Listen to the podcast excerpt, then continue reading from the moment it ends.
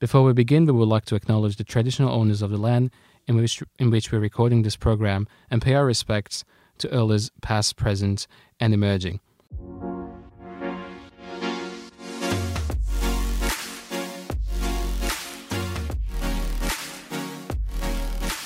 Welcome. This is a very special radio interview at Mojo News. And today we're going to talk about sustainable development.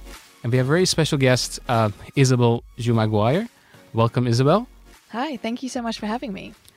It's a pleasure to have you. Now, Isabelle works at Monash and she works at the Sustainable Development Institute. Um, would you like to just elaborate on what you do and your title? Yeah, sure thing. So, I'm a project coordinator at the Monash Sustainable Development Institute. And a part of my role there in the strategy and engagement team is that I'm the youth network coordinator of the Sustainable Development Solutions Network across Australia, New Zealand, and the Pacific. So, it's a really fun role. Um, excited to be here. Exciting. Now, before we started recording, we actually had some interview with some Monash students about sustainable development goals, and we ask them what they think they are. We're just going to listen to that, and then we can talk about it more. Perfect. So, do you know what the Sustainable Development Goals are? Yes, we've been learning it in a few of my subjects this semester. It's good they're incorporating it into the finance world. I know there's a zero poverty, and there's a sustain, like a wide range of sustainability in regards to the environment, social aspects, governments. There's 17, and the overall goal for the net emissions by 2030. Do you think that those goals are achievable? Well, from the finance perspective, it's good we've seen an integrated into sustainability reporting. I don't know if it's very achievable, but it's good a lot of corporations are incorporating these goals within their strategies and business objectives. I do know about them. They're a part of our uh, what we study at uni, and um, it's about how to um, save our planet. And um, one of the things is to reuse our plastics. And for example, instead of using a, a same old uh, paper cup when you order coffee, you get your own coffee mug from home. And those small things, I feel, have a big impact on our planet. Uh, and they start by the small things, and like also recycling the bins at the end of the day. Do you think by 2030 it will be achievable? I really don't know. I can't predict it. All I can do is do the things I can do personally and uh, tell my friends to do the same. Now, uh, what do you think about that? How accurate were they in describing the Sustainable Development Goals? That was so special. I loved that. Um, I think they know more than I do. um, no, I think they're uh, if I was to explain the Sustainable Development Goals, I would also say that, that it's 17 global goals that the United Nations created in 2015, and we were planning to achieve them by 2030. So they were based uh, around the fact that the, the world had the Millennium Development Goals, which ended in 2015, um, and they're sort of uh, considered somewhat of a success. So the idea was let's expand them to not just talk about poverty, but also talk about our planet as well, and try and achieve this thing called sustainable development, which is about making sure that we meet the needs of today without compromising the needs of future generations. So the goals are meant to, to bring the world together to be able to achieve these really big uh, challenges and make sure that we, we, we're rising to the occasion. So I would definitely echo what they said. Perfect. We'll talk more about you know the, the goals and whether we're achieving them or not later. But um, first, I want to get into the research that you and your team have done. Um, which is, I believe, it's led by Monash, but it's not just Monash University. It's a multiple universities have worked on uh, producing this report. And uh, can you tell us a bit about this report and what it is? I would love to. So basically, the Sustainable Development Solutions Network, uh, we we are based at at Monash in Australia, New Zealand, and the Pacific, and we've got a youth branch, and all of our jobs is really to help young people learn about the SDGs and and sort of mobilize around them. And our thought process was we were sort of coming up uh, in conversation similar to the the Vox Pop audios that we just heard that young people were sort of like not sure if we would achieve the SDGs. So, our question was given that an 18 year old today was only 10 years old when the goals were created, and they'll be 25 when the goals end, they haven't really been a part of the process to create the goals. So, realistically, we're sort of asking do these SDGs represent the concerns of young people, and they, can they be used to measure um, the concerns of, of youth? So, um, I can dive into what we actually did, if you'd like. Yes, yes. Can you tell us more um, about how you know data was collected and kind of like your main goals in the research? Yeah, of course. So what we did first uh, to to make sure that we were using the issues that young people cared about the most is that we did some consultations across Australia, New Zealand, and the Pacific to ask young people what which are the goals, targets, and indicators that they most were concerned about. And so then we ended up having this short list of 20 concerns based around SDG targets and indicators. And so these 20 concerns covered things that you can imagine: climate change change, about poverty, cost of living crisis, about inequalities, about uh, government transparency. Um, and basically, we took those goals and we, we made them into youth specific indicators. And we just searched anywhere and everywhere to try and find uh, data that was disaggregated into youth so that we could compare progress towards these targets and indicators that young people cared about.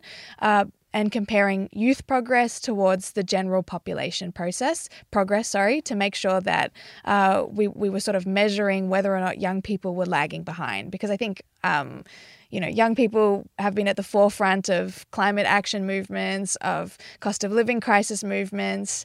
Um, and inequality movements. And I think it's all based on the fact that young people today are seeing themselves as being disproportionately impacted by these challenges. And so that was sort of another aim of the research was to sort of back up these movements and to sort of show uh, which we did, that young people are lagging behind the general population on a lot of the issues that they care about.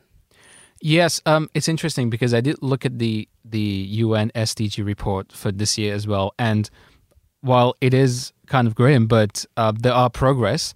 But when I look at your report on youth, it's mostly negative. Uh, there's not much positivity on on this report, and also there's a lot of it. Uh, a lot of the result is there's no data available. Why is that? That's super interesting. Yeah, I think we're like the big sustainable development reports are super important because it is tracking the world's progress towards these goals.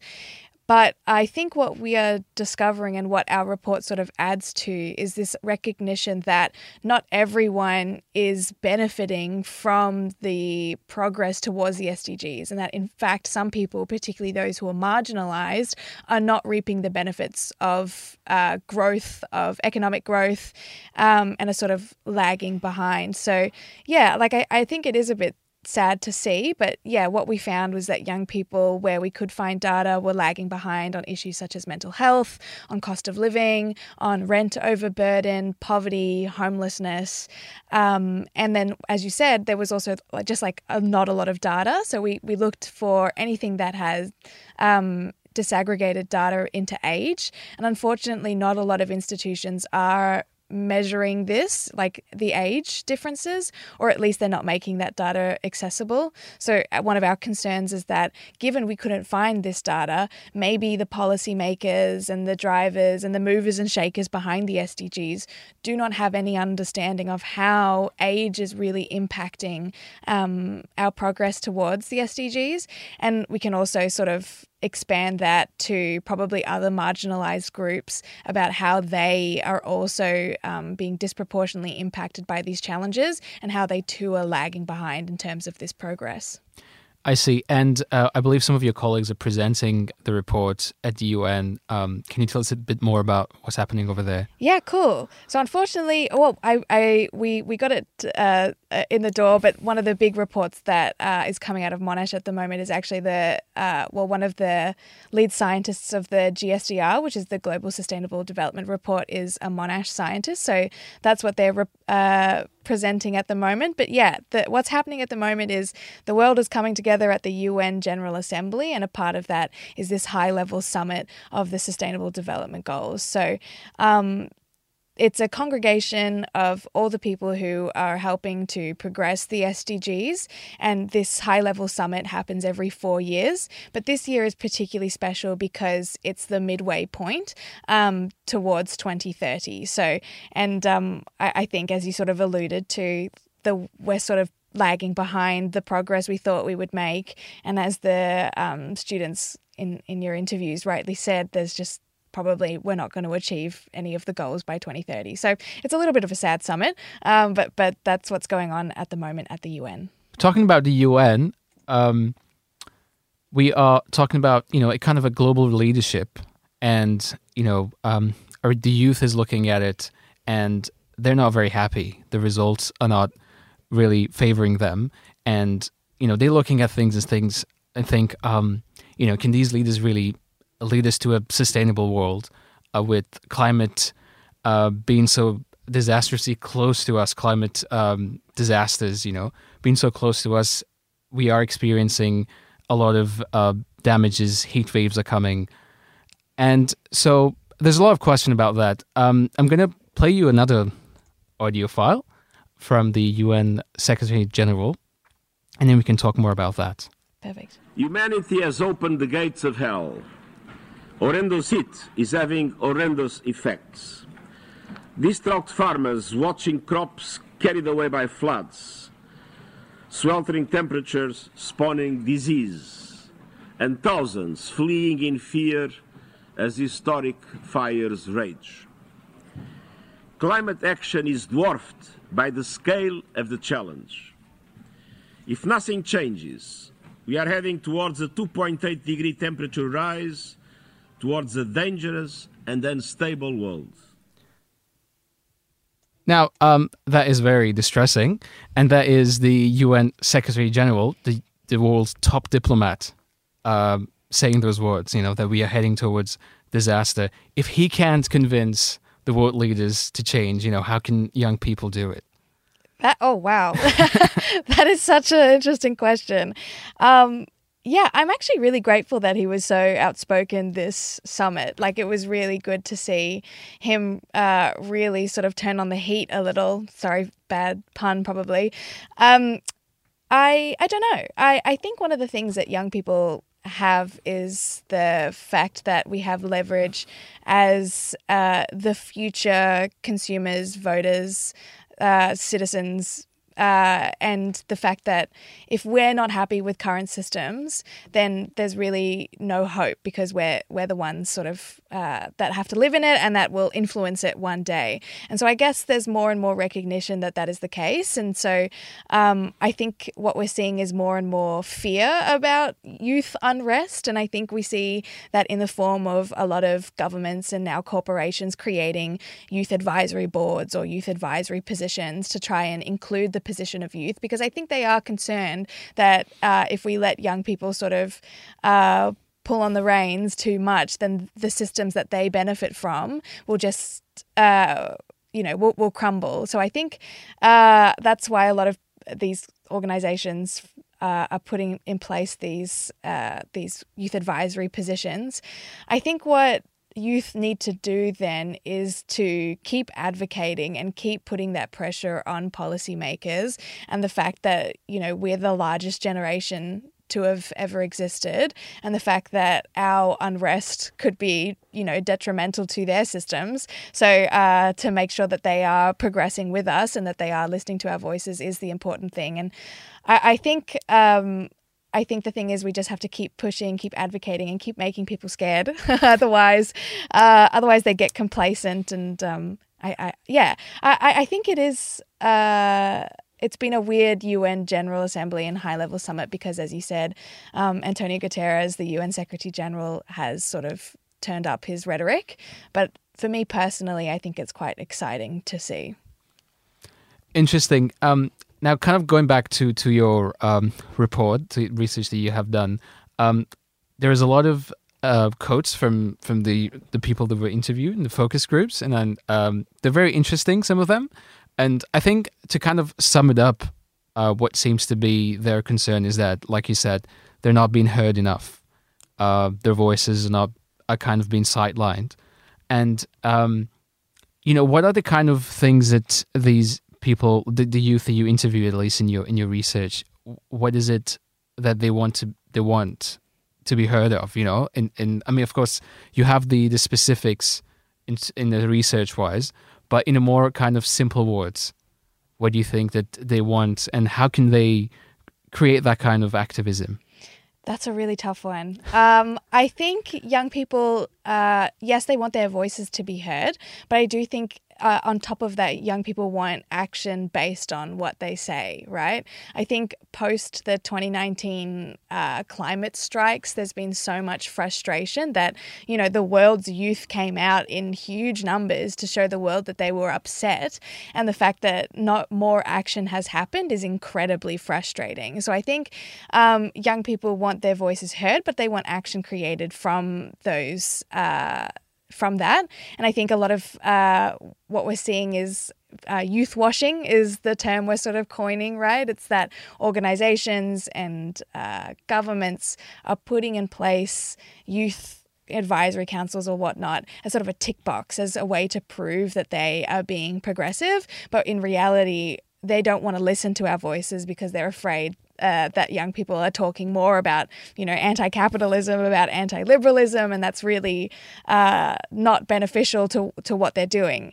Um, so I think that's probably what young people uh, want is action. If you're looking for like the specific topics that young people particularly are, are concerned about, I think obviously it's about climate change. And I think obviously it's about poverty and cost of living. But I, the thing is that all of these uh, topics are sort of related to one, which is the fact that, you know, the, the global rich, the global 1%, the global rich uh, countries, even, they're the ones benefiting from all of the economic activities that are happening right now. And that's destroying the planet and that's making, uh, creating more and more suffering. So I think what young people want to see is more even distribution of wealth, more even distribution of the benefits of economic um, development and growth.